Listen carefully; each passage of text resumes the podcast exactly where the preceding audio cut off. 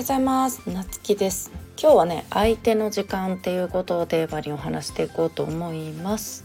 で今日お話しするこの相手の時間っていうのは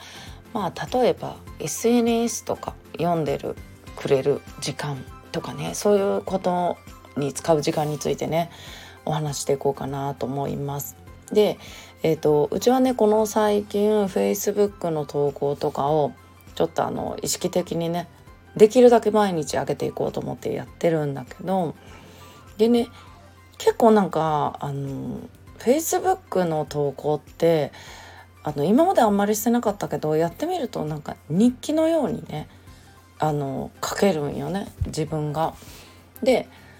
まあそのもしかしたらねなんかもっとちゃんとね考えて書けばいいのかもしれないけどなんかその日記とかその読んでくれる人まあ例えば、えっと、子育て中の人が多いなとかなんかそういうのを考えながらあなんか自分のこういう経験がもしかしたらね役に立つことがあるかもしれないなとかそういう思いでね書き始めたんよね。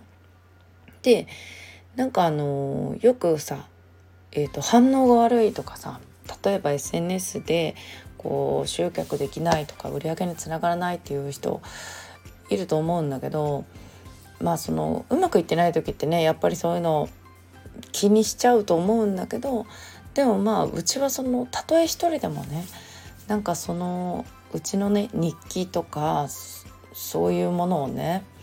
読んでくれる人がいる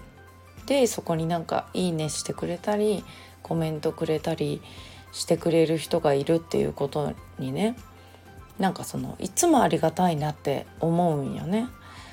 だからまあ特にそれを集客として考えてないから直接的にはね考えてないからかもしれんけど、うん、でもなんかうちはその今までこのインスタとかツイッターもねまあツイッターやったってほどでもないけどいろいろ見ながら Facebook ってなんか本当にいろんな人の気持ちとかその人がなんかどういうふうにしてね過ごしているかっていうのがすごい伝わりやすいあのところだなと思って。でなんか自分もなんか割と正直に自分が思っていることを伝えていく。だからほんあの毎日投稿しよう。できるだけ毎日投稿しようって決めたんだけどえーと、時間があってもなんかあんまり、えっ、ー、と、考えがまとまらない時とかその毎日投稿することが義務になってくるとなんか完成度低いままあんまり思い込められない投稿しちゃったりすることってあると思うよ。だけどねそれをすることによってなんかその読んでくれる相手になんかその無駄な時間というかなんかせっかくねあのちょっとでも読んでくれる人がいるのにあのわもう何でもいいからあげようみたいな感じの思いであげるのはちょっと違うなと思ってなんかあのそういうのはねあのあんまりしないようにしてるあんまりっていうかまあしないようにしてるうちはね。でまあ中にはそういう人もいるけどねまあそれはそれでその人のその人その人の目標があるじゃん。例えばもうそれでも毎日にこだわる人とか数にこだわる人1日3投稿とかさでもそれもすごく大事なことだと思うよね。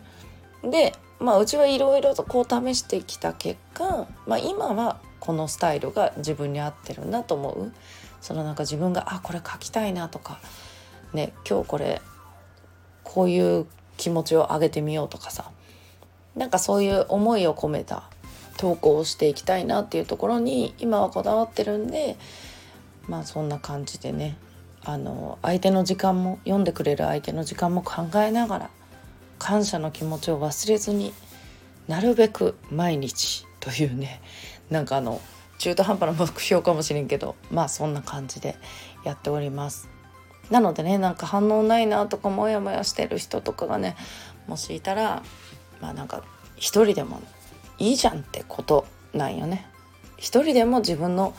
ねその投稿発信にね時間を割いて読んでくれるまあこの音声配信もそうなんだけど時間を割いて聞いてくれるっていうことにねあの本当に感謝の気持ちを忘れたらいけんなっていうのは常に思いながらやっております。ということでね皆さん今日も良い一日をお過ごしください。またお会いしましょう。